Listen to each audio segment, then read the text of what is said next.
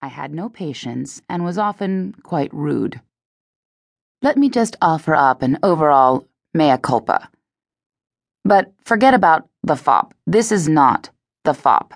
This is an as-yet untitled crime novel that I think has some potential. Okay, time to address the other elephant in the room. I know you're still bitter about you-know-what. It's true. In the very beginning, you helped brainstorm a few character details and offered some valuable footwear consultation. But it was always my screenplay, not a joint venture. And after the brutal struggles over the fop, did you really expect me to ask you to collaborate again? Still, I know you felt betrayed, especially since the fop went nowhere. And my solo project got made, even if it did go straight to video. But that's all in the past.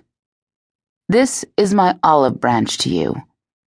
Maybe I'm a sucker for unfinished business, but I still believe we have some creative symbiosis. If you're game, let me know, and I'll send you the first chapter along with a few minor stipulations. If not, no offense taken. I'm sure I can find some other ex-poet interested in slumming it in the world of mainstream fiction. Best, Lisa. Lisa, and hello to you too. A word or two of personal greeting would have been nice. After all, it's been a few months since I saw you at Frank's, but I guess the business-like approach is part of your strategy for this new project. I think I get it. And we did almost have something with the fop, didn't we? Clear away the romantic debris and maybe the last half hour of every writing session, and it really might have worked. I still laugh every time I think of the ski lodge scene after he retrieves the monocle. Can you name a funnier movie sequence in the past decade? I can't. But, yeah, communication was never our strong suit.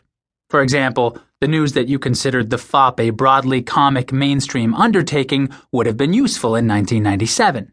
If I'd known we were aiming that low, I would have punched up the crotch gags, and maybe the last thirteen years would have gone differently for me. But let's leave all that in the past. I'm sorry, too. I had a good laugh about my supposed bitterness over being shut out of your straight-to-video success. Coincidentally, that's exactly as many laughs as I experienced watching the film. A sliver of the money would have been nice, but you're right. That thing was all yours. I'm happy it led to better things for you. I'm over it. Let's not mention it again. I don't know what your minor stipulations might be, but I have only one, and it's major.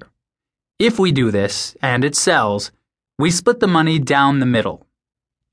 Given our history, not to mention your lifelong obsession with butlers and other men servants, I think this can work only if we approach it as equals. I realize you're the name here, but if I didn't have something you wanted, I figure you wouldn't be asking me. If you agree to that, I'm game, and hopefully not in the hunting sense. Dave. Dave, I can handle the fifty-fifty split, but only with a couple of sensible amendments. First, I get top billing, since you agree that I'm the name author. Second, you may not discuss any aspect of our collaboration with our mutual acquaintances. My final stipulation is that you simply correct my spelling and grammar, rather than mock me for it. You know what I've discovered in the world of publishing? Copy editors. They're totally awesome, and they never insult me. I just want to mention two more things. One, most people secretly wish they had a butler. I simply have the courage to openly voice my desire. Two, read your description of the fop. How was it not obvious we were talking about a broad comedy?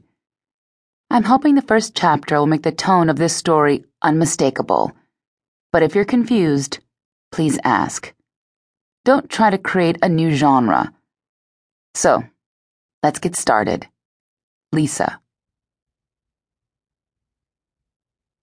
Untitled, Lisa Lutz, with David Hayward.